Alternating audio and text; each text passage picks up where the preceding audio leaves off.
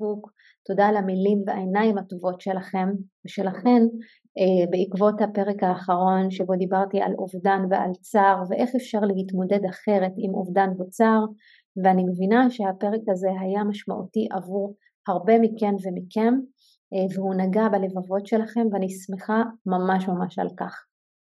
והפרק שלנו היום הוא פרק אה, אורח.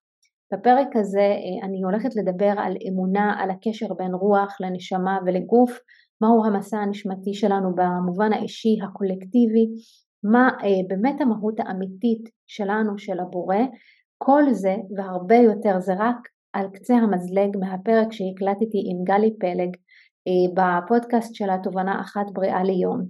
וזה באמת פרק מרתק, מעמיק, שאני אה, ממליצה לכן ולכם להאזין, להאזין לו ולשלוח אותו לפחות לאדם אחד שיכול להירתם מהתוכן הזה, אז שתהיה לכם האזנה נעימה. פתיח ומתחילים.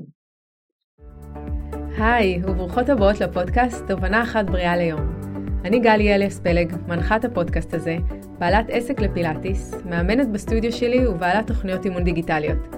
בנוסף, מלווה נשים לשינוי מערכת היחסים שלהן עם אוכל דרך שינוי בתזונה ובהתנהגות שלהן, וגם מתעסקת בתחומי התודעה והרוח על מנת לשפר את איכות החיים שלנו ולחיות אותה ממקום כמה שיותר חיובי ומקדם.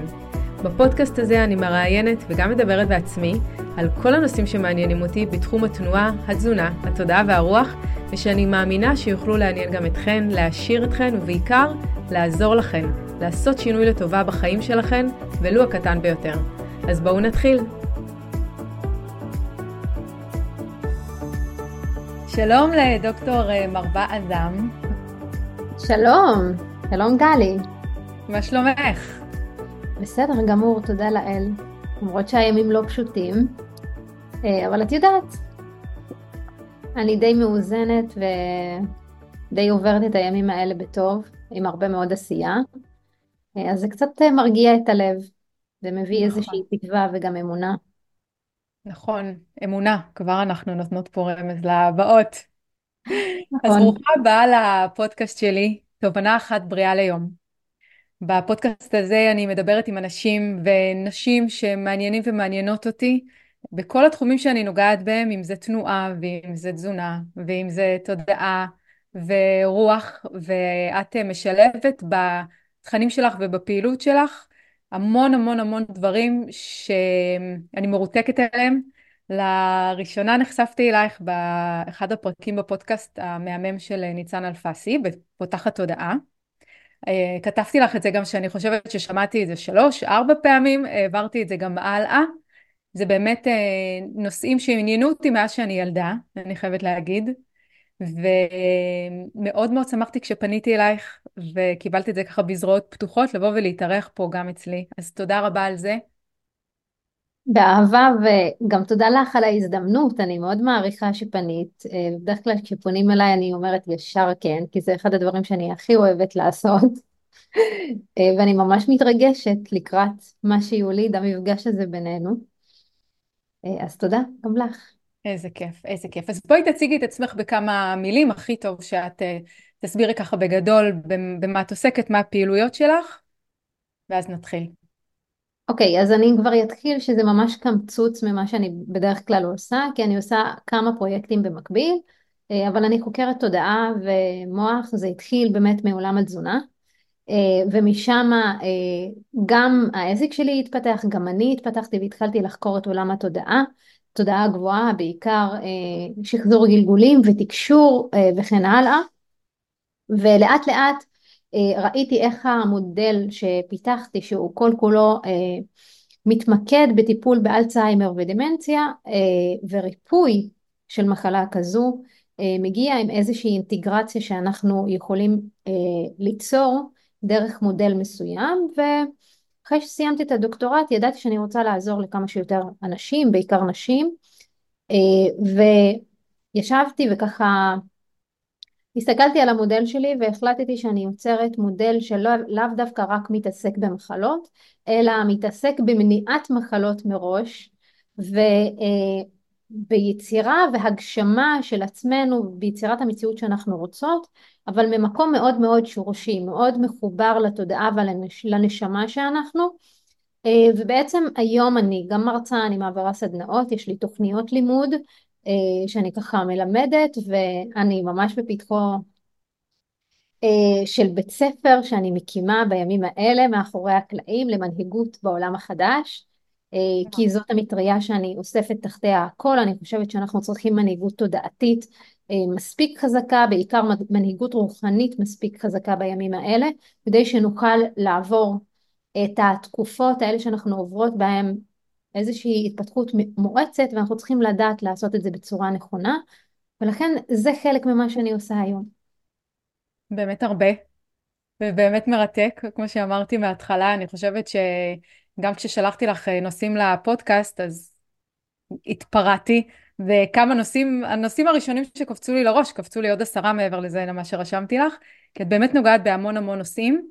והיום אני באמת רוצה שנדבר במקרו, נושא שמאוד מאוד מעניין אותי, זה באמת uh, החיבור בין רוחניות לפרקטיקה שלנו ביום יום, איך אנחנו רותמים את, את נושא הרוחניות שהוא נושא על פניו מאוד מופשט ולפעמים נראה לנו שהוא לא משהו שאנחנו יכולות להשתמש בו, איך אנחנו בכל זאת כן uh, מיישמות אה, דברים מהרוח לתוך היום יום שלנו כדי לשפר את החיים שלנו, לשפר את הבריאות שלנו, לשפר את הסביבה שלנו, כמה שיותר מעגלים החוצה, זה הנושא הגדול, ודיברנו בינינו ובסופו של דבר כן התנקזנו למשהו שהוא קצת יותר במיקרו ואנחנו הולכות לדבר היום בעיקר על כוח האמונה, מהי אמונה, איך אנחנו רותמות אותה לטובתנו אה, ביומיום שלנו ואיך אנחנו יכולות באמת להפיק ממנה, להפיק ממנו, מכוח האמונה,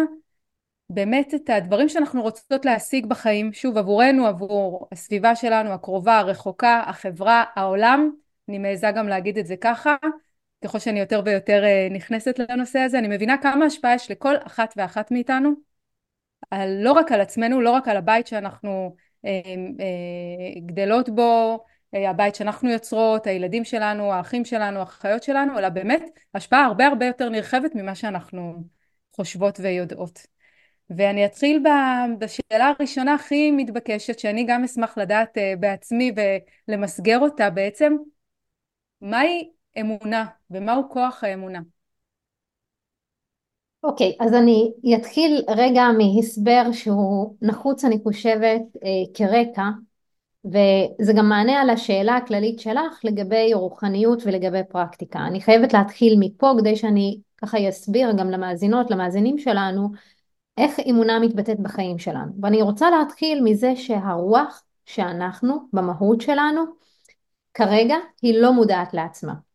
אז מה שקורה זה שלפני שאנחנו מגיעים לעולם הזה, הרוח שאנחנו בעצם אה, הופכת להיות לנשמה, החומר שלה משתנה, הרכות או העדינות של החומר משתנה לחומר אתרי ולגוף שאנחנו, והיא יוצאת אל העולם הזה, לפלנטה הזו, לאיזשהו מסע, מסע בתוך בית ספר.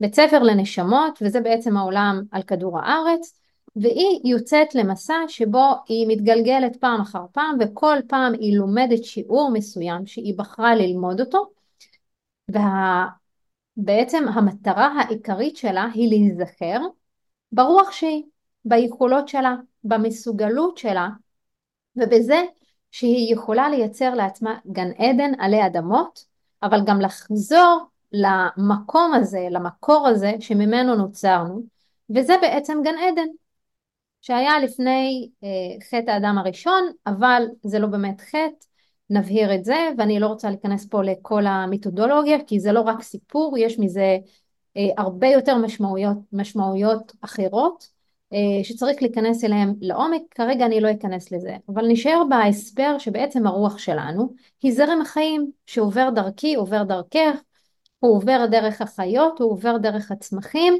וזה מעין זרם חשמל שקיים בכל רגע נתון.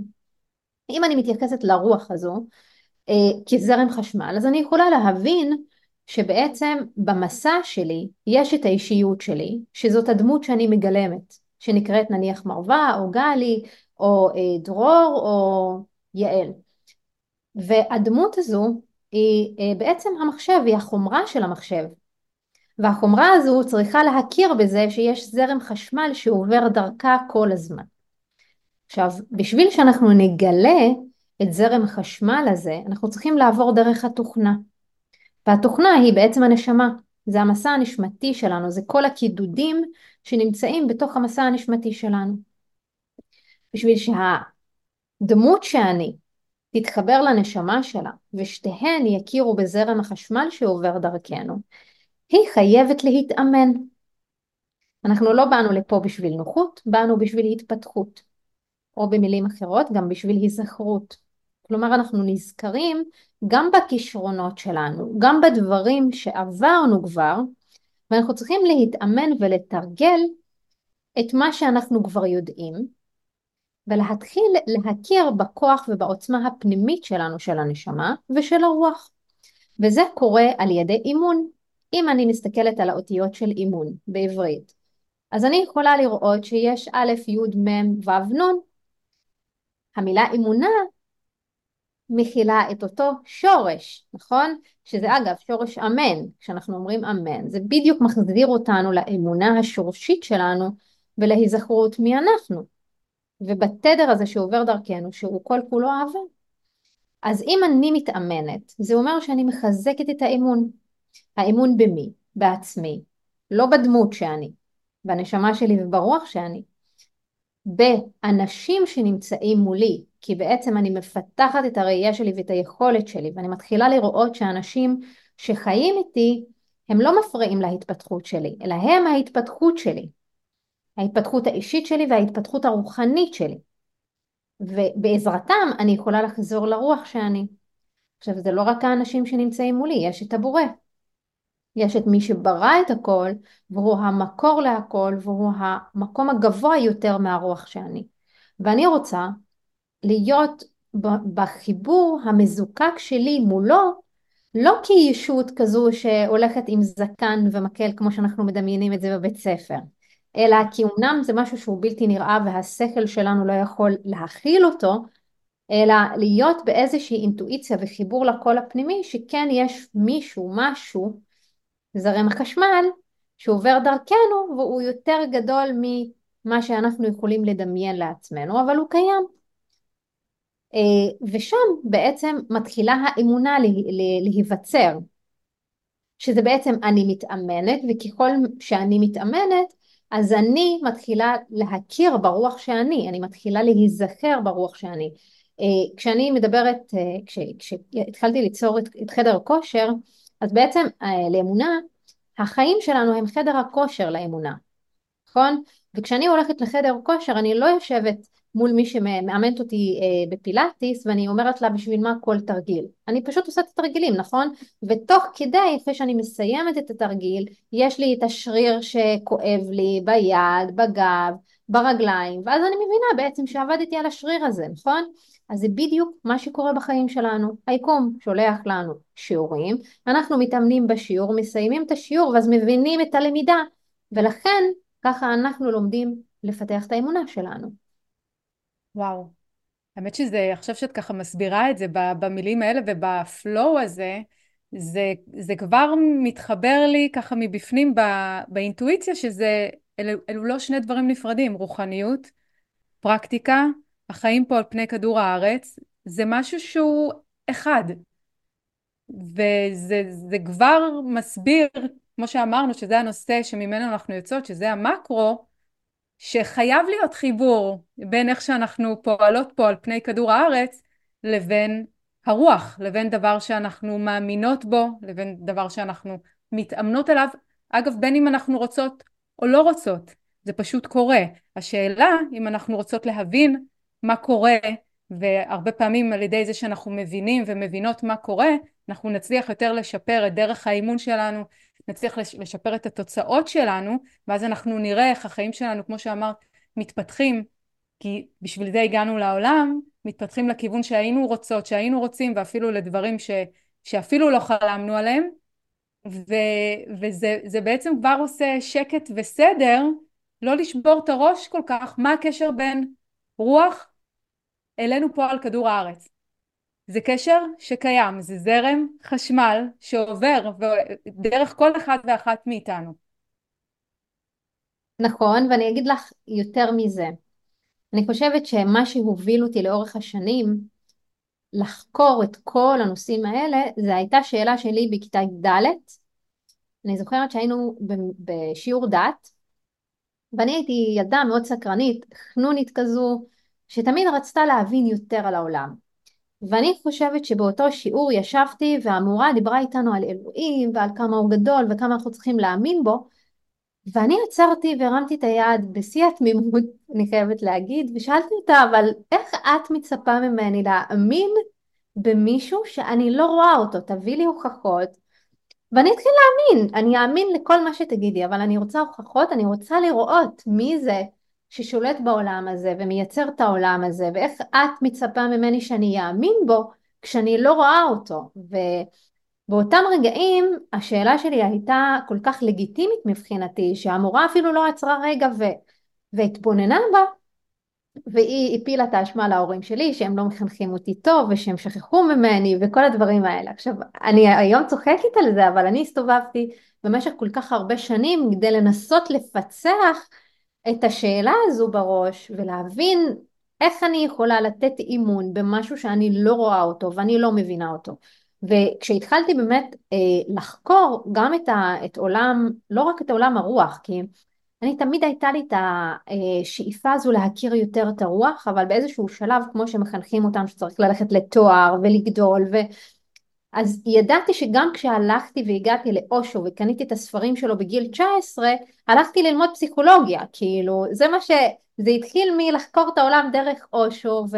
פתאום המסלול היחיד שאני יכולה לעשות זה רק ללכת וללמוד תואר בשביל שאני כביכול יתקרב לנושאים האלה ואז הבנתי שלא. ועם כל ההתפתחות שלי והחשיפה שלי גם בתחום של פיזיקת הקוונטים שהיום הולך ומתפתח אחד המחקרים שאני ככה מאוד מצטטת אותו ואני מאוד מתחברת אליו שנעשה אה, ממש בבריטניה בקמברידג' אה, שזה מחקר שבא ואמר אנחנו רוצים לבדוק אה, כמה באמת יש לנו ריק. אני מאמינה שרוב האנשים שיאזינו לנו יודעים שאנחנו עשויים מ-9999.9 אה, מיליון אנרגיה ו-0.0001 אבל המחקר המעניין הזה מה הוא בא ואומר? הוא בא ואומר ברגע שחקרו את כל האטום, את החומר הכי קטן בטבע, מצאו שכל מה שנמצא שם זה ריק. כלומר יש ריק שיש בו מלאות שלמה שנמצא באטום. עכשיו האטום הזה הוא גם מייצג את כל המלאות, את כל העולם שלנו, את כל הקיום שלנו. ואז את שואלת את, את השאלה הבאה של אוקיי אז איך אני רואה אותך, איך אני מרגישה אותך, איך אני חווה אותך? ופה נכנס התפקיד אחד של המוח.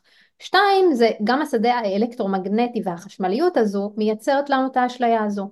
המוח שלנו בעצם קולט את כל מה שקורה בתוך השדה והוא מתרגם אותו והופך אותו לאיזושהי משמעות מסוימת. על פי מה? על פי הקידוד שיש לנו בתוכנה. בגלל זה כשמדברים בעולם האימון האישי על פרשנות אנשים כאילו מדקלמים את המילה פרשנות אבל הם לא מבינים שהפרשנות הזו היא בכלל נוצרה בעקבות קידוד שקרה במוח שהגיע מתוך המסע הנשמתי שלי מכמה דורות אחורה מכל התורשה הרגשית שלי מהדורות של המשפחה שלי, שהכל מקודד גם בתוך ה-DNA שלי, וכשאני ממש יושבת על הכיסא ואני מרגישה את הכיסא, אני בפועל לא באמת מרגישה את הכיסא, מה שקורה שם זה שיש מינוס מול מינוס, וכשיש מינוס מול מינוס אז כאילו המגנט מזיז את, ה, מזיז את השני, ואז אנחנו מרגישים שיש איזשהו כוח התנגדות, ואז אנחנו מרגישים שאנחנו חשים משהו. ובפועל זה לא קיים, אז זה מעין אשליה, מעין הולוגרמה שמתרחשת, שכל כולה אה, איזשהו משחק אחד גדול, והרוח והחומר הם אחד, הם לא נפרדים, הם אף פעם לא היו נפרדים. אז אם אני אתייחס לחומר רק כחומר, זה, זה משאיר אותי רק במימד מאוד מאוד מוגבל, ואם אני אתייחס לרוח רק כרוח ואני אהיה בשנטי בנטי שלי, ואני לא יורד את זה לפרקטיקה, אז ממש עשיתי איזשהו חטא במרכאות כלפי הרוח שאני וכלפי המסע הנשמתי שלי.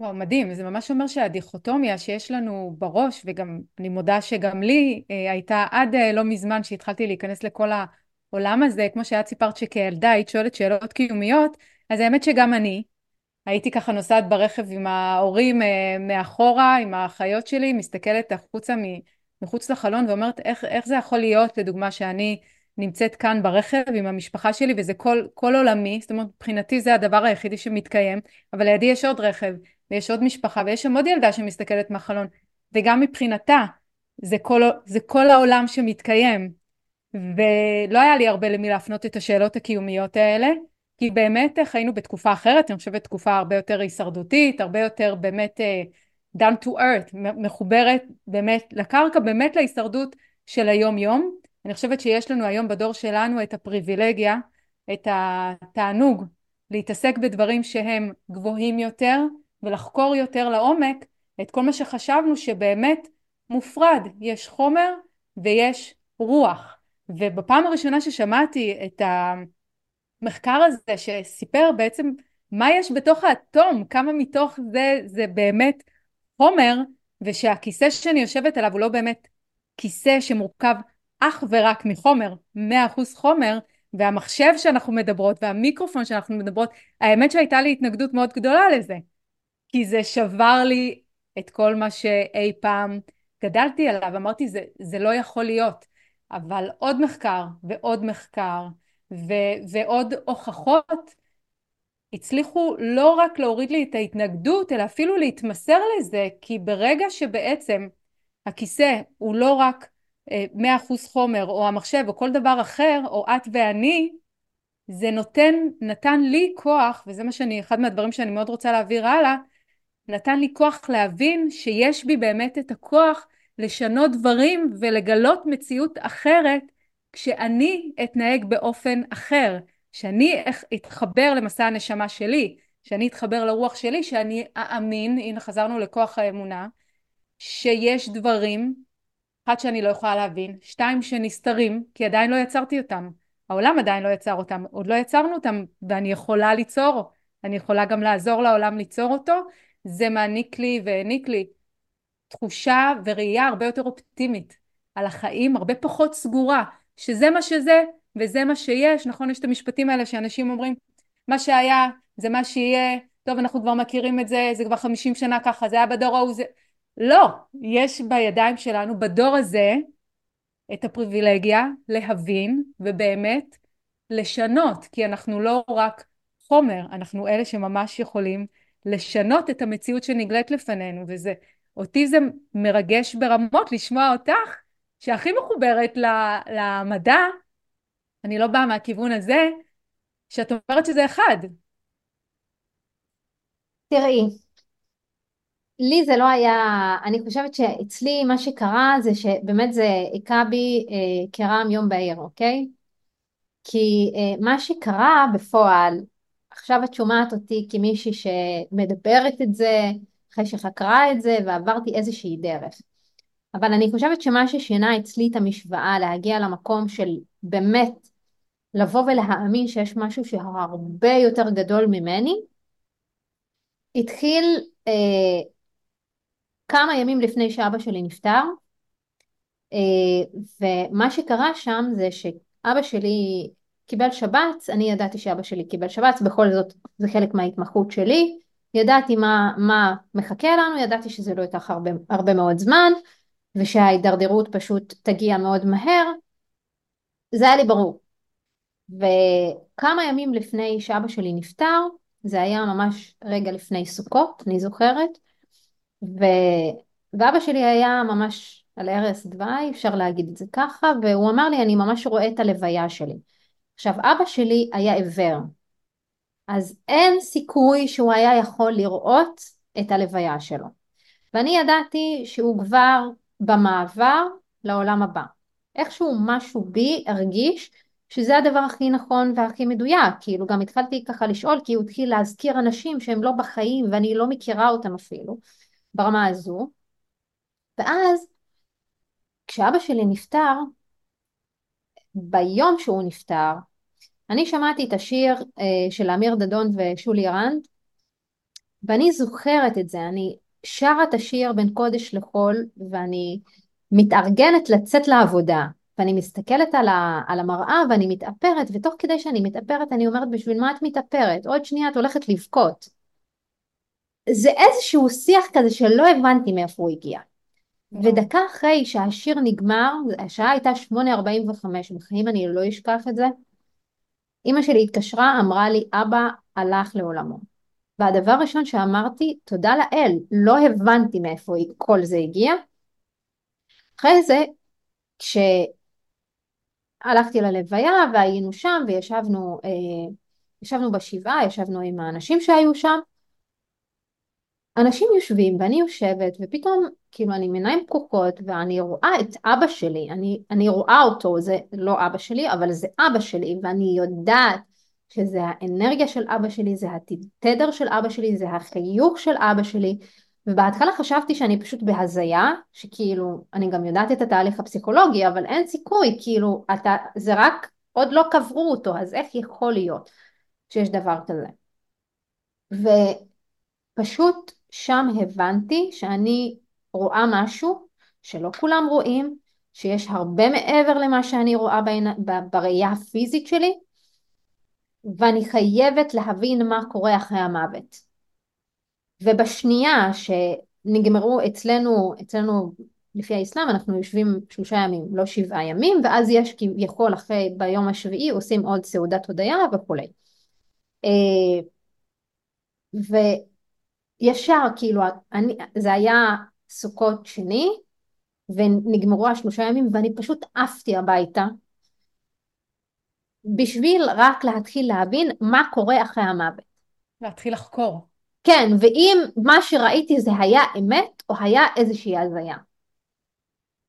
ומשם התחיל המסע שלי של רגע להבין מה זה, מה זה אמונה לא רק ברמה הרוחנית אלא ברמה הפרקטית כי התחלתי להבין רגע שנייה אנחנו לא באמת מתים. אנחנו אמנם יש תהליך של אבל שלנו ובדרך כלל הפסיכולוגיה מתעסקת בו אבל בסופו של יום יש מעבר שלם ויש עולמות שלמים שקורים בכלל אחרי המוות שאנחנו לא מודעים אליהם.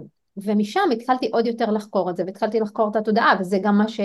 גרם לכל המחקר שלי לעבור איזשהו שינוי ו, ויצירת אינטגרציה חדשה. כי זה, זו, זה היה רגע שכשאני אומרת, כשאנחנו מאמנים את הרוח ואנחנו פותחים אותה, אנחנו פותחים את הראייה, אז פתאום אנחנו מתחילים לגלות מי אנחנו באמת. רק כשאנחנו מתחילים לנוע לעבר הדבר הזה, ואם אין תנועה פיזית כביכול, או אימון שהוא פיזי, בין אם זה בהתנהגות, בין אם זה להנהיג את הרגשות שלנו, את המחשבות שלנו, את הדפוסים שלנו, אנחנו לא נוכל לפתוח את התיבה הזו ולראות משהו שהוא מעבר ואז להגיד אוקיי זה אמונה אבל זה גם הרבה יותר מעבר זה איזושהי ידיעה פנימית שאני יכולה להאמין שיש משהו הרבה יותר גדול ממני יש משהו שאני לא רואה אותו ואני רוצה לחקור אותו ואני רוצה לגלות את העולם הזה ומשם התחיל המסע המרתק הזה שאני היום ככה מדברת עליו ואני מרגישה בטוחה ו... אני מביאה גם את המחקרים, אבל זה התחיל בדיוק משם. וואו, אז קודם כל, ממש ממש תודה על השיתוף המאוד מאוד מרגש הזה. אני לא ידעתי את הסיפור הזה, לא קראתי, לא שמעתי עלייך בשום מקום את זה, ועכשיו החיבור שלך לזה, והאופן שבו את מוציאה את, ה, את, ה, את החומר הזה שאת חוקרת לעולם, הרבה הרבה יותר ברור לי, החיבור הפנימי הזה. ותודה ממש ממש ששיתפת. לפני כמה זמן זה היה? וואי, אני לא חיה בממדי זמן רגילים, כן? אז נראה לי שזה לפני ארבע שנים.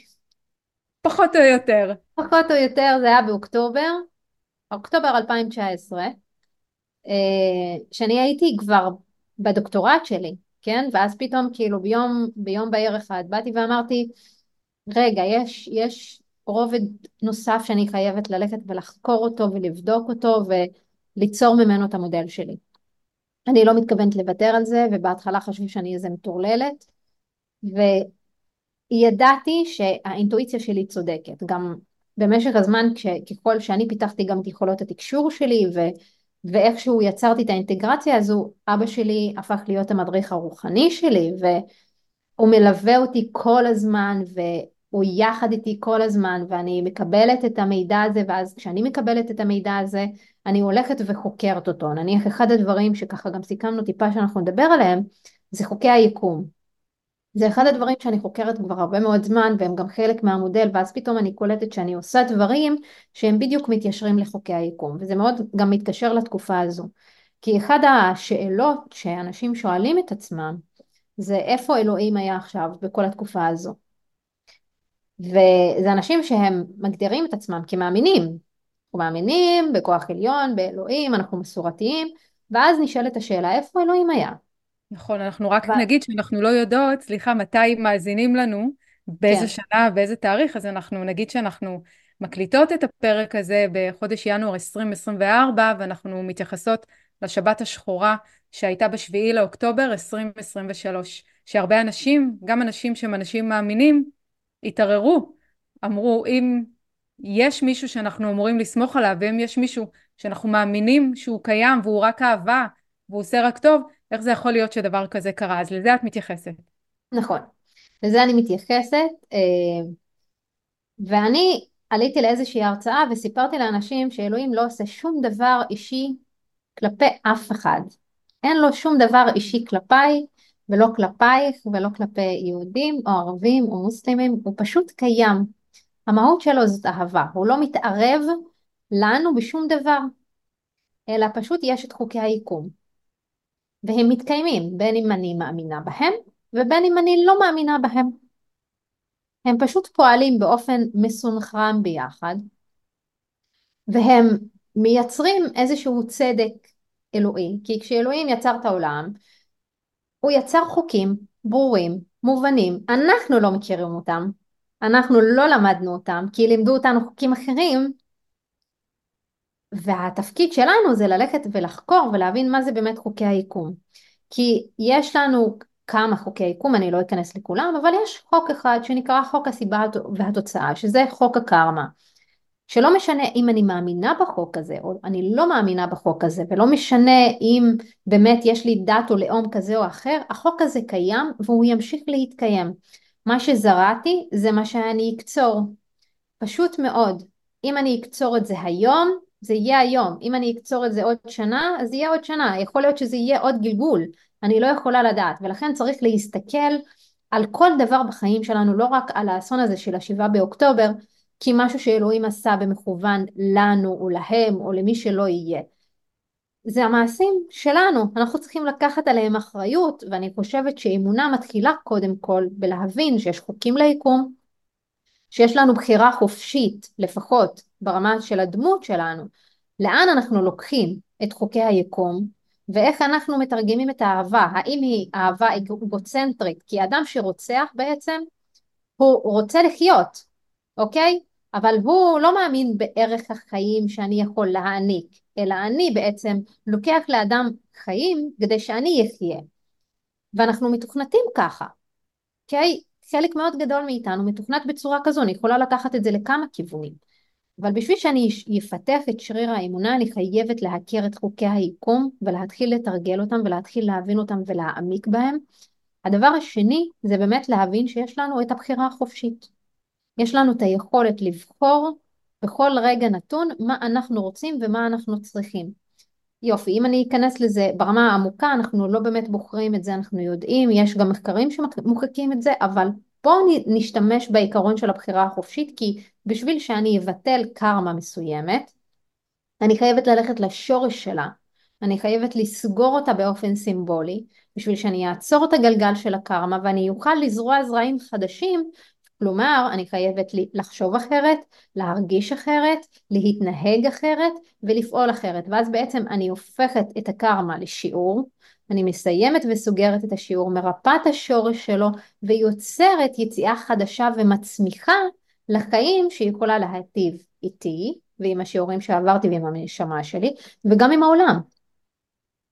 מה שאת אומרת כאן זה קשור לסופר פוזיציה, למונח סופר פוזיציה, שיש לנו בעצם תמיד ובכל זמן נתון מספר אפשרויות שמתקיימות.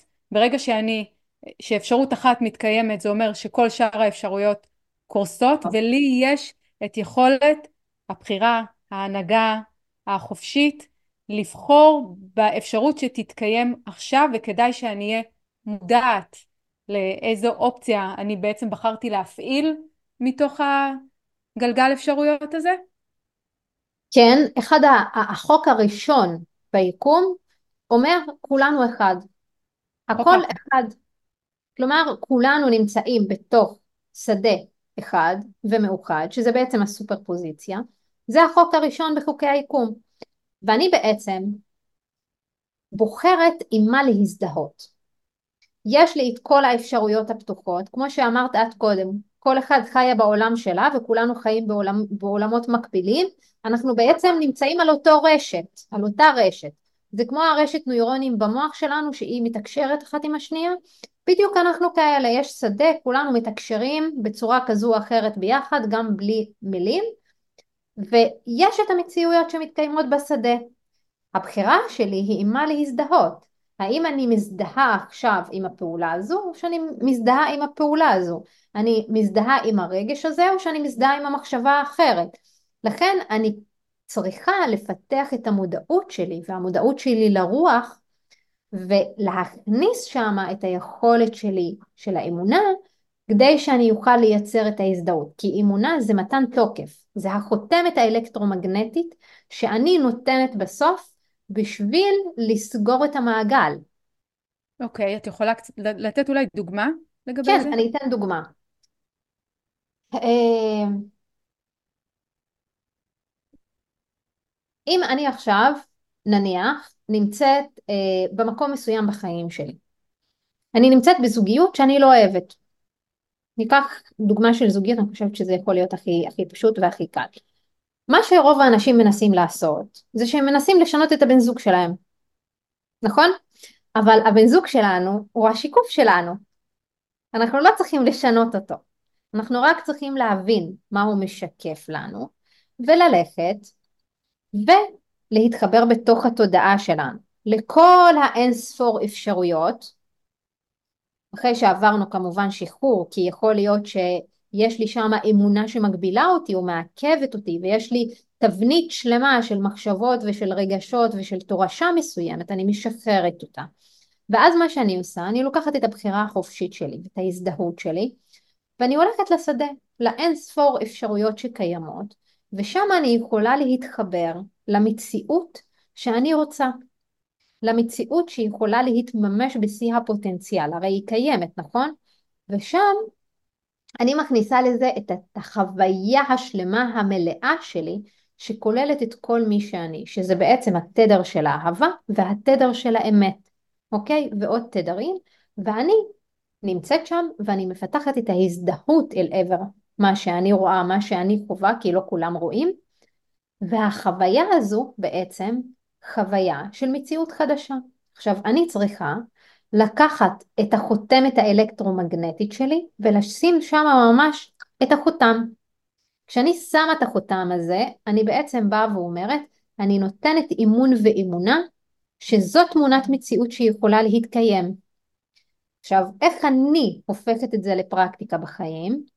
אני לא משאירה את זה רק בדמיון או בהדמיה או בחיבור שלי לשדה, אלא אני לוקחת את זה ואני לוקחת את כל מה שראיתי ואני מתחילה לראות איך אני הופכת אותו לאיזושהי תוכנית פרקטית ביום יום. כלומר, איך אני יכולה לשנות את התקשורת שלי, קודם כל מול עצמי, ואז מול הבן זוג שלי, כדי שאני אוכל לממש את תמונת המציאות שחתמתי עליה ברמה האלקטרומגנטית, בחיים שלי ביום יום ואז מה שקורה פה זה שאני יוצרת הטמעה למציאות שיצרתי והטמעה לאמון ואז אני משדרת ליקום תדר כזה שאומר אני לקחתי את המציאות הזו, אני הולכת איתה עד הסוף, אני מאמינה בה ובגלל שאני מאמינה בה אני גם פועלת במציאות בצורה כזו שתאפשר לתמונת המציאות שלי להתקיים.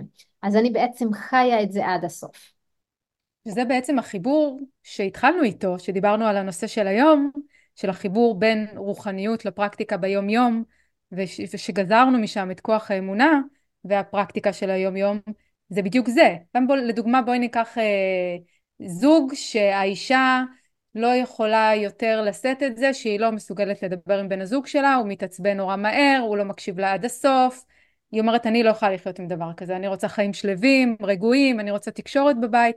אז מה שאת אומרת שקודם כל צריך לזהות את זה, את מה מפריע לי, על מה אני רוצה לעבוד, ובמקום ישר להשליך את זה עליו ולהגיד זה הוא שצריך להשתנות, זה הוא שצריך ללכת לטיפול, ועד שהוא לא יעשה את זה, הזוגיות הזאת אין לה סיכוי להגיד שנייה, בואי נעצור, בואי, בואי נראה בתוכי מה זה השיקוף הזה, איפה אני מתעצבנת מאוד מהר, איפה לי אין סבלנות להקשבה, איפה אני לא מייצרת כאן זוגיות של תקשורת, של, של יחסי אמון, ולעבוד על זה קודם כל בתוכי באופן יומיומי, בפעולות פיזיות יומיומיות, לדוגמה לבדוק כמה פעמים, כמה אני יכולה נגיד אה, לנשום כשאני מדברת עם הבן זוג שלי ואני מרגישה שאני מתחילה לבעבע, לנסות לנשום חמש שניות לדוגמה לפני שאני עונה לו ולנסות אולי להגדיל את הטווח הזה לעשר שניות, לתרגל הקשבה.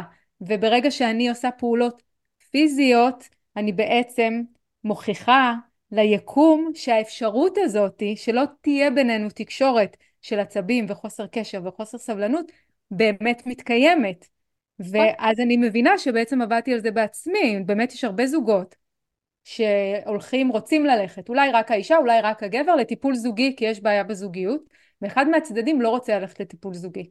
והרבה פעמים רק האישה הולכת או רק הגבר, תלוי מי זה שיותר יוזם את המהלך הזה לנסות לשפר את הזוגיות, ובאמת לא מצליחים להבין איך אם רק האישה הולכת ולא הגבר הולך, איך, איך הזוגיות התחילה להשתפר והבן זוג בכלל לא הלך לטיפול, זה בגלל שאני מטפלת בזה קודם כל בתוכי. נכון, הרי כל העולם מתקיים בתוכנו. מה שיש זאת ההקרנה של מה שמתרחש בתוכי, ואם אנחנו חוזרות חוק יקום מספר אחד שהכל אחד והכל מתקיים בתוכי זה אומר שאני לא צריכה לצאת ולעשות ולנסות לתקן את העולם. אני קודם כל צריכה לתקן אותי ואז אני יכול לתקן לא כי אני מקולקלת אלא לתקן את הדרך אוקיי? ואז אני בעצם יוצרת בתוכי טרנספורמציה ושינוי ואז העולם מעצמו מתחיל להגיב בהתאם למה שאני שיניתי בתוכי. אה, יש, יש משפט גם שנמצא אגב אני חושבת בהרבה מסורות רוחניות, אבל גנדי אומר be the change you want to see in the world, ואני חושבת ששנים שמתי את המשפט הזה מול העיניים שלי, אה, כשגרתי לבד לפני הזוגיות שלי, וכל פעם אני חוזרת בדיוק לא, לאותו משפט. אם אני רוצה שינוי בעולם, אני חייבת להיות השינוי הזה קודם כל. וגם אגב, כאילו, עכשיו אנשים, אני חוזרת למקום הזה של המלחמה, כי קל לנו לפעמים אפילו להסתכל על המקום הפנימי שלנו, על הזוגיות, כמשהו קטן, ואני רוצה לקחת את זה טיפה יותר רחב, כי נניח עכשיו כשאנחנו במלחמה, הדבר הראשון שאני אמרתי במלחמה הזו, אחרי, כל, אחרי שעיכלנו את כל ההלם שהיה פה בשבעה לאוקטובר, אמרתי רגע שנייה בואו נסתכל על המלחמות הפנימיות שלנו, על איפה אנחנו מחבלים לעצמנו, על איפה אנחנו רוצחים את האופי שלנו, על איפה אנחנו מתנהגים בכזאת אלימות ובכזאת אכזריות מול עצמנו, וזה הזמן לקחת אחריות אישית, לא לנסות לתקן, לא את הממשלה, לא לנסות לתקן את, ה, את, את הצד השני או מה שהם עשו ולהתעסק בזה. זה ישתנה באופן טבעי יותר כשאני אקח אחריות על מה שראיתי בחוץ, על ההולוגרמה הזו, ואני אבדוק איפה היא נמצאת וקיימת ומתקיימת בתוכי, ואני אצור קודם כל שלום פנימי בתוכי, ו... ואז זה מה שאני אביא לעולם באופן טבעי בתדר שלי, וככה אני מתחילה להדהד את זה וליצור את זה בעולם. אני באופן אישי מאוד מאוד מאוד מאוד מתחברת לזה, גם uh, ניסיתי לבקש מכל מי שהיה פתוח ל- לשמוע ולהקשיב, שבאמת תתבונן ותתבונן בתוכה, קודם כל לראות איפה היא יכולה להיות פחות שיפוטית עם עצמה, אני אומרת את זה בתור אחת שהיא כמובן שיפוטית עם עצמה. אז זה שנים שאני עושה עבודה ואני חושבת שאני מתקדמת, אני אטפח לעצמי קצת על השכם, אבל אני עדיין, אני עדיין שם, אני חושבת שכל אחת והדברים שלה שהיא תמיד צריכה לעבוד עליהם, תלוי באיזה עוצמות, תלוי כמה היא מתפתחת, והשאלה אם באמת מתפתחת בתור זה, איפה אני פחות שיפוטית עם עצמי, פחות ביקורתית עם עצמי, אה, איפה אני מול הבן זוג שלי, איפה אני מול הילדים שלי, בכל מערכת יחסים וכל תקשורת שאני יוצרת עם הסביבה וזאת נקודה שרציתי לדבר איתך עליה כי יש אנשים שאמרו לי וואלה לא חשבנו על הכיוון הזה והזעזוע הזה שהיה בשביעי לאוקטובר פתח להמון אנשים את הראש אם זה לא עבד כמו שזה עבד עד עכשיו אם הגענו למצב כזה קטסטרופלי שלא יכולנו לדמיין אולי כדאי שנעשה משהו קצת אחרת מקסימום זה יצליח אבל בד בבד עם אותם קולות מאוד מעודדים האלה אני מקבלת לא מעט ריקושטים גם ברשתות וגם מהסביבה לא המאוד קרובה שלי אלא הרחוקה יותר מה אני, זה שאני אהיה פחות שיפוטית כלפי עצמי, מה זה יעזור ליחסים שלנו מול מי שאנחנו באמת צריכים לחיות איתם פה בשלום. מי אני הקטנה האחת שיכולה באמת לעזור וגם כשמדברים על הממשלה וכל אחת והדעות הפוליטיות שלה והכל כמובן הכל לגיטימי אנשים אומרים אני, אני בן אדם אחד אז אני תורם אז אני נותן עוגות לחיילים אז אני נותנת אה, אה, שמיכות אה, למשפחות ש, שפונו אבל הממשלה היא זאת שצריכה לדאוג ואם הממשלה לא תתחלף זה לא יקרה אני מנסה להסביר שהכל יכול לקרות אבל הדבר הזה חייב להתחיל בתוכנו אם זה, הוא לא יתחיל בתוכנו הגלגל שיניים הזה לא יתחיל להידחף. אם אנחנו נחכה שמישהו אחר יעשה את זה מאוד יכול להיות שזה לא יקרה. מה, מה את מציעה לי לענות לאותם אנשים אולי במילים פחות גבוהות?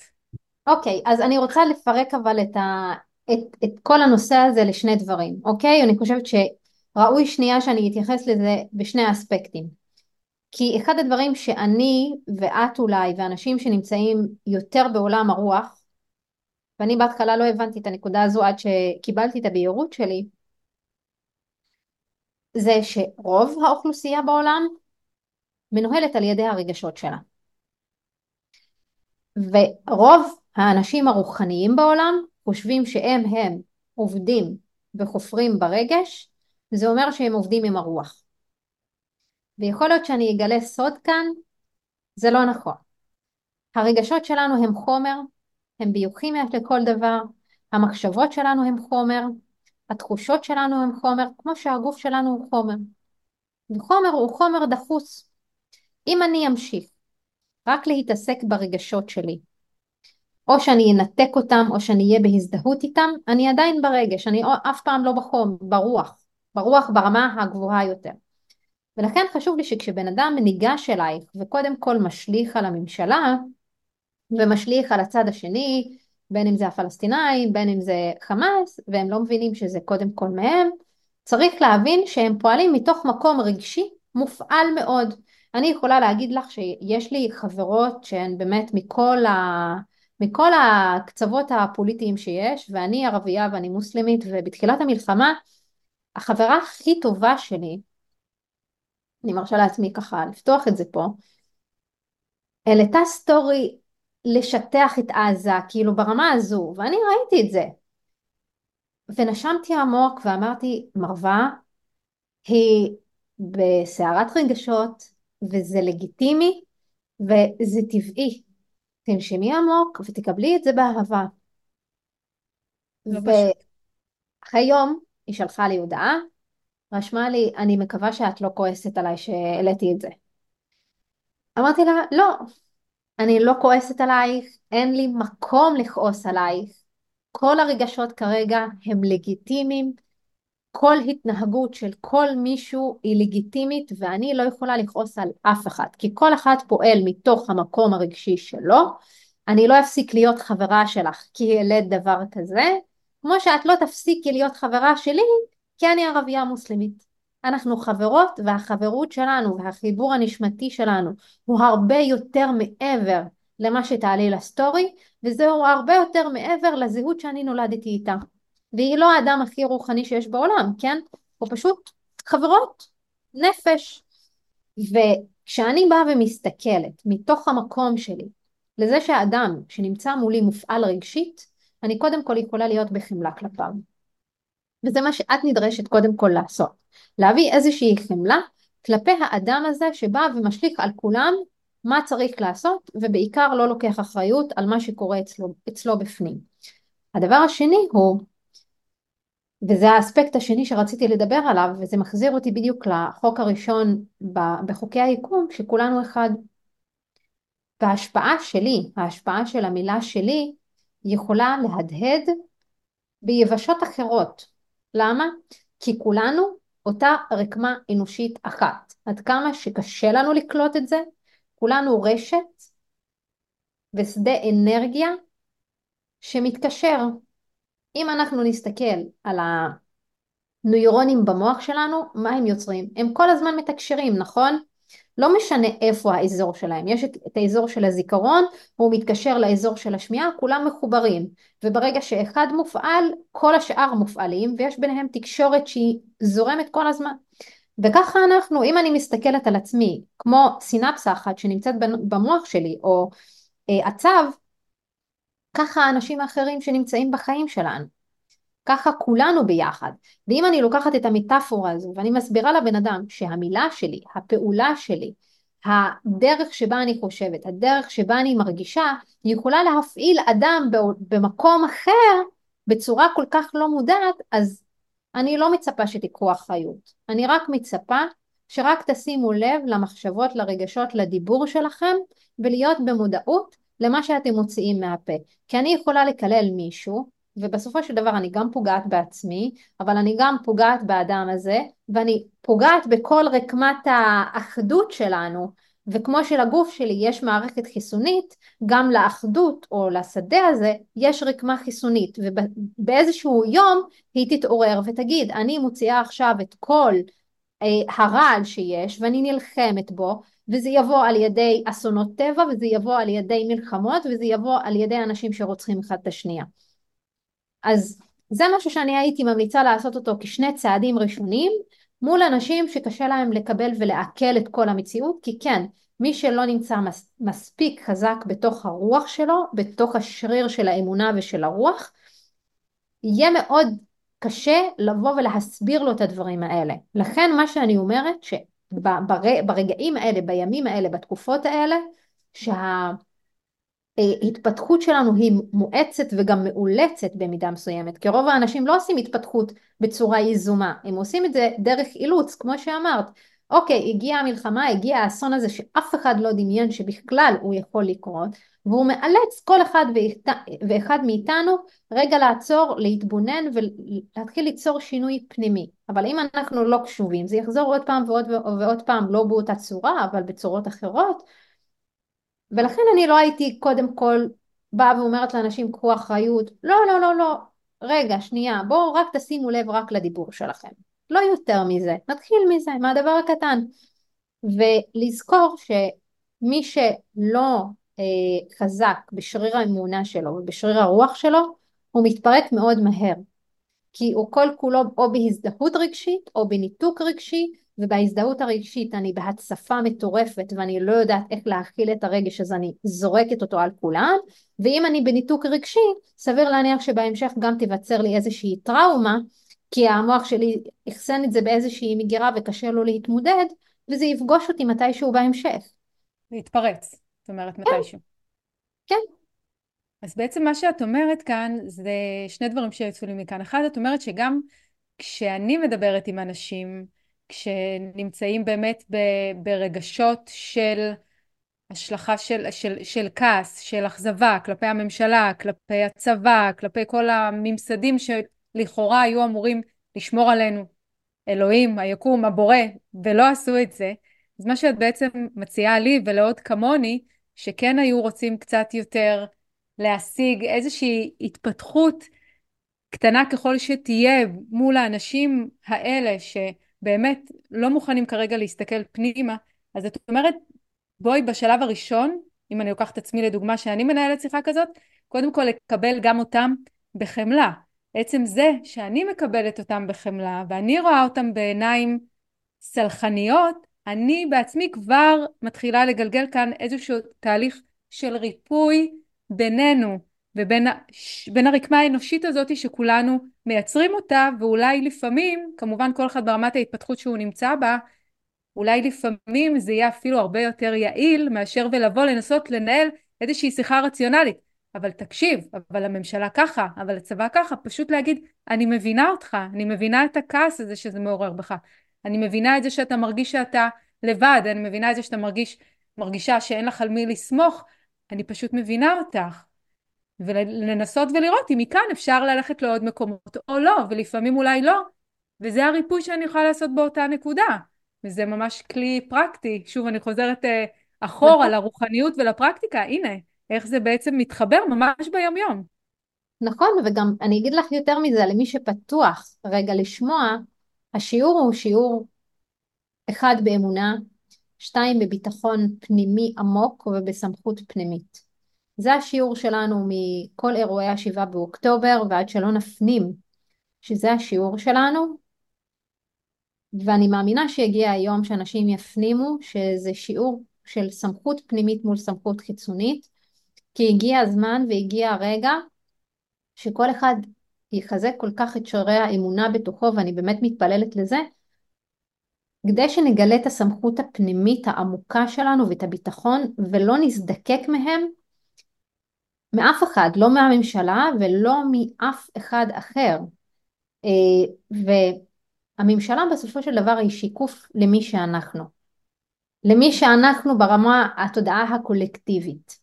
ואם הם זנחו את הביטחון שלנו, ואם הם לא אה, נתנו את ההבטחה שהם היו צריכים לקיים מולנו, שוב זאת הזדמנות לבוא רגע לבדוק איפה אני שחררתי את הסמכות הפנימית שלי ונתתי את הסמכות שלי למישהו אחר שישלוט בי והשליטה שלו בסופו של דבר פוגעת בי בחזרה. ואנחנו בשנה כזו, כאילו אם אנחנו נסתכל על שנת 2024, זו שנה שכל כולה עבודה מול סמכות, מול, מול צבא, מול סמכות ומול הסמכות הפנימית שלנו כדי לחזק את החוסן הפנימי שלנו ושלא נהיה תלויים באף אחד. רק אז השפע, אחד יגיע, שתיים, שמונה זה מסמל החיבור בין הרוח לחומר. שמונה כלומר, זה 2024, זה שתיים ועוד שתיים ועוד ארבע, לזה את נכון, מתכוונת. כן, כן, כי בין היתר אני גם אה, נומרולוגית, אז, אז אני גם מחברת את זה קצת למספרים. אם זה נותן לי שמונה, ושמונה זה ממש מספרים של או שאני דורסת או שאני נדרסת, או שאני בסמכות או לא בסמכות, ואיפה אני עומדת במקום הזה, וזה השיעורים שהולכים להיות לנו בשנה הקרובה. ואם אני לא חוזרת ונכנסת פנימה ומחזקת את הסמכות הפנימית, הפנימית שלי, זה מה שהממשלה תמשיך לשקף לי. האמת שזה נותן, זה נותן אמונה ונותן אופטימיות לשנה החדשה. אני גם מטבעי אופטימית, ואני כן מאמינה באנשים. תמיד האמנתי באנשים, הנה שוב האמנתי, מאמינה, אמונה. ועכשיו אני יודעת שגם אמן נמצא בתוך זה. אני מודה על זה, את זה, לזה אף פעם לא שמתי לב. אנחנו מדברות גם uh, שעה כבר, פחות או יותר, אולי קצת פחות, אני יכולה לדבר איתך עוד שעה, שעתיים, שלוש. אני כן רוצה... אני ש... כבר אמרתי לך שאני מסוגלת עכשיו לדבר כמה שעות קדימה, אין לי, אין לי סטופר בקטעים האלה. שזה מהמם, כי את מפיצה כל כך הרבה טוב וחוכמה לעולם. אני כן רוצה לשאול עוד שאלה אחת שאיתה אנחנו נסגור את הפרק, אני חושבת שנגעת בזה בכמה נקודות ובכל זאת אני אשאל אנשים שנמצאים בנקודת התפתחות כזו שהם כבר מבינים שחסר להם כוח האמונה, חסרה להם האמונה, הידיעה, הביטחון בדברים שיקרו כפי שהם אמורים לקרות, האמונה בעצמם, האמונה ביקום, בבורא, והם כן רוצים לחזק אותה. איך אנחנו יכולות לעזור להם? את האמת שעכשיו תופתעי מהתשובה שלי, אבל התשובה שלי היא מאוד קשורה דווקא לעולם התזונה והפעולה והתנועה. כי אני חושבת שזה ממש הבסיס שממנו אנחנו יכולים להתחיל. ולמה אני מתכוונת?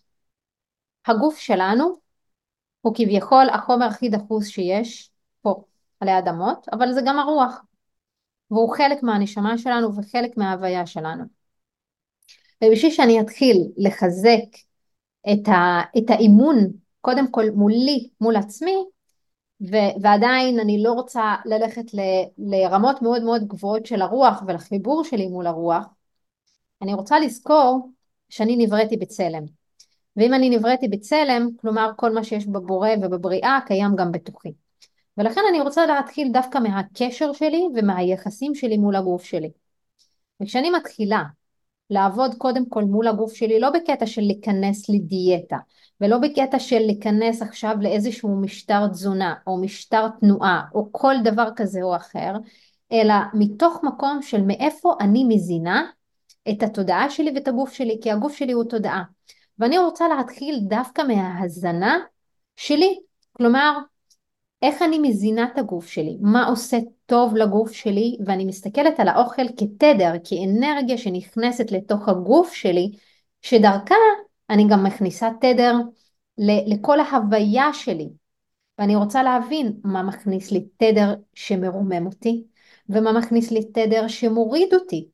ואני רוצה להיות בהקשבה, להקשבה לגוף שלי, מתי הוא רעב, מתי הוא לא רעב, מתי אני אוכלת ממקום של אה, רגשות, וזה קורה כי התדר שלי מאוד מאוד נמוך, ואני דווקא רוצה להעלות את התדר שלי, ואז לא להזדקק ללכת ולאכול אכילות רגשיות, אז אני רוצה דווקא להתחיל מהגוף שלי, מהדבר הדחוס הזה, להתחיל לאמן את הגוף שלי, לאמן את עצמי, לעבוד נכון עם הגוף, כי ככל שאנחנו יוצרות איזושהי מסוגלות בעבודה שלנו מול הגוף שלנו, אנחנו יכולות ליצור מסוגלות יותר גבוהה בעבודה על האמונות המעכבות שלנו, על העבודה שלנו בתקשורת שלנו מול הבני זוג שלנו, מול העולם כולו, מול הרגשות שלנו, מול החיבור שלנו בכלל עם הרוח שאנחנו ועם הבורא, עם היכולת שלנו להרפות וגם להיכנס למדיטציה וגם לתקשר מדעים מסוימים וגם להיכנס לעומק של הדברים שקורים או לקור שלנו וגם ללכת ולעבוד נכון עם הילדים שלנו וליצור איזושהי השפעה והגשמת חלומות הרבה יותר גדולה. ולכן הדבר הראשון פרקטית שאני מציעה זה באמת להיות בהקשבה ובקשיבות לגוף ואם יש לך גם תרגילים שאת רוצה לתת את יכולה לתת אותם ותנועה לדאוג שיש לנו מספיק תנועה במהלך היום יום שאנחנו מניעות ומזרימות את האנרגיה אני אמרתי בשיעור האחרון דווקא של חדר כושר לאמונה אמרתי להם אני לא רוצה שתשתו מים כי אני אומרת לכם תשתו מים. אני רוצה שתשתו מים כי אני רוצה שתחשבו על זה בצורה לוגית קצת אחרת. מים מסמל רגש. ככל שאני מאפשרת לעצמי לשתות מים, לספוג מים, אני מאפשרת תנועה רגשית זורמת הרבה יותר בתוך הגוף שלי. אז אני מאפשרת ל- לרגש לזרום דרכי ולא להיתקע. תסתכלו על האוכל, האוכל זה תדר. האם אני רוצה להכניס תדר דחוס שלא מיטיב איתי, שזה כל ה junk food, או שאני רוצה להכניס תדר של כלילות של תפוח. הרי גם בזה יש תודעה ובזה יש תודעה, נכון? אז אני רוצה להסתכל על זה לעומק. דבר הנוסף זה השינה שלי. כמה שעות שינה יש לי, האם אני מסופקת, האם אני לא מסופקת. אני רוצה להתחיל דווקא מהדברים הבסיסיים והפשוטים, ומהם להתחיל לחזק את שרירי האמונה שלי, כדי שאני אוכל לבנות מעל זה עוד ועוד ועוד קומות. כי ביטחון בתוך הגוף שלי, אם אני מרגישה שהגוף שלי מספיק יציב, אני לא אחפש, לא אחפש יציבות בחוץ, הגוף שלי מספיק יציב, הוא מחזיק אותי, נכון? כשאני הולכת ומתאמנת פעמיים בשבוע ואני אמנם מרגישה קצת כואב, ואחר כך אני מתחילה להרגיש שהשרירים שלי עובדים בתוך המנוחה, אני מרגישה שוואלה עשיתי משהו לגוף שלי שמחזק אותי, אוסף אותי, מה זה אומר? זה אני ממקדת את האנרגיה שלי, את התדר שלי, ואז אני מפתחת מסוגלות שאני יכולה לעשות את זה עוד פעם ועוד פעם ועוד פעם ועוד פעם, והנה, אני מתחילה לפתח בעצמי אמונה עצמית שאני מסוגלת ללכת לטווחים רחוקים בחיים, מעצם זה שרק הלכתי ועשיתי את הפילאטיס. מדהים. אוקיי? מדהים. אז אני חושבת שזה מה שאני הייתי יכולה להתחיל איתו, בלחזק את האמונה. וואו, האמת שבאמת הפתעת אותי עם התשובה שלך. לא חשבתי בכלל שתיקחי אותנו לשם. זה עושה לי חשק אה, לעשות פרק המשך לכל, ה... לכל השיחה שלנו היום. זה כיף. אז בהחלט יכול להיות שאנחנו נעשה את זה. וואו, איך אנחנו מסכמות כזה פרק, זה באמת רק עושה לי חשק לעוד ולשמוע עוד, זה נשמע כזה שזה על, ה... על קצה המזלג, ויחד עם זאת אני חושבת שנתנו כאן גם הרבה חומר תיאורטי שאפשר להתחיל לנבור בו ולחקור אותו, וגם חומר פרקטי. שוב, אני חוזרת לנושא שעליו רצינו לדבר, והוא דובר כאן כל הפרק בכל מיני היבטים ובכל מיני רמות עומק כאלה ואחרות. החיבור של הרוח ליומיום שלנו, החיבור של כוח האמונה ליומיום שלנו. אני חושבת שאם אנחנו אה, רוצות לזקק מכאן באמת את, את הדברים הפרקטיים שאנחנו יכולות לעשות ביום יום כדאי שנעשה אחורה, נשמע אותך אה, מההתחלה ונרשום לנו את זה בנקודות, אבל אני כן אסכם ואני אגיד, שתקני אותי אם אני טועה, שאת אומרת שזה בעצם יותר פשוט ממה שאנחנו חושבות. כי זה נראה, וואו, יש חוקי יקום, יש משהו שאני לא יכולה לגעת בו. זאת אומרת, יש את היקום ויש אותי, יש את הבורא ויש אותי, איפה זה מתחבר, כמו שאת סיפרת על החוויות שלך מהילדות, ואני סיפרתי על החוויות שלי מהילדות, של זה לא יכול להיות אם אני, אם אני לא נוגעת בזה באופן פיזי, אז אני לא ממש יכולה להתחבר לזה, ובעצם אנחנו יכולות כל הזמן לגעת בזה. והבשורה הכי טובה כאן שאת מביאה, זה שאנחנו יכולות לעשות את זה בעצמנו. אנחנו לא צריכות יותר מדי עזרה, אנחנו כמובן, כדאי לנו לחקור וכדאי לנו ללמוד, ומאנשים שמתמקצעים בזה, אבל בסופו של דבר הכל הכל הכל נמצא בתוכנו, אנחנו צריכות לרצות לעשות את, ה, את המסע הזה, את, ה, את התהליך הזה ואת ההתפתחות הזאת, כי לשם כך הגענו לכאן, כדי להתפתח, לפתח את עצמנו ולפתח אחת את השנייה, אחד את השני, וכמו שאת אומרת, אני מתפתחת כאן ואני לא יודעת לאן זה לוקח מישהו שבכלל גר ביבשת אחרת. אז וואו, זה היה ממלא ומרחיב את התודעה ואת הגוף, אז המון המון המון תודה עם כל מה שחלקת פה איתנו. תודה. תודה לך, תודה על הזכות, תודה על הזכות להיות כאן, אה, ואני מקווה ורוצה להאמין שזה יגיע לאוזניים הנכונות והמוכנות ולנשמות שככה מוכנות לקחת את עצמן אה, ולהבין שהרוח זה חומר והחומר זה רוח ושניהם אחד אה, ושיתחילו לנוע לעבר גם הגשמת החלומות שלהם ולהבין שבדרך הן יכולות לגלות את הרוח שלהן בהתגלמותה בצורה הכי מדהימה, כל עוד רק אנחנו מסכימים ליזום ולנוע אל עבר מה שאנחנו רוצות. וואו, אמן, אמן ואמן. אמן.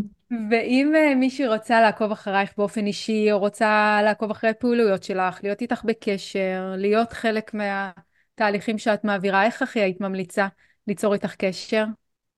אה, אז קודם כל אפשר לחפש אותי באינסטגרם, גם לי יש, אה, אפשר לחפש דוקטור מרווה אזם, ויש לי את הפודקאסט שלי שנקרא מנהיגות עתידנית, ושם אפשר באמת להקשיב ולהאזין לפרקים שאני מקליטה. הדבר הנוסף הוא שאני בדיוק השקתי תוכנית שנקראת חדר כושר לאמונה, ו... אני מאמינה שעד שהפרק הזה כבר יעלה, אנחנו נהיה בפעילות חינמית גם שאני עושה שהיא הכנה אה, למחזור הבא של חדר כושר לאמונה. אה, וככה זאת, אה, זאת התוכנית שאני מתחילה איתה והיא הולכת להיות השלב הראשון בבית ספר, כי אחר כך אפשר להתקדם לשלבים יותר מתקדמים. ואפשר לי באמת לקבל את הפרטים דרך האינסטגרם, דרך הפייסבוק שלי, דרך הפודקאסט, יש את כל הכישורים. וזהו, ואני אשמח שתבואו לעקוב, להכיר, לספר לי איך היה לכם הפרק. כדאי, כדאי לכם מאוד מאוד מאוד, אז uh, תודה רבה, ואמן, שיהיה פה טוב יותר, אנחנו מאמינות. אני מאמינה שיהיה טוב יותר.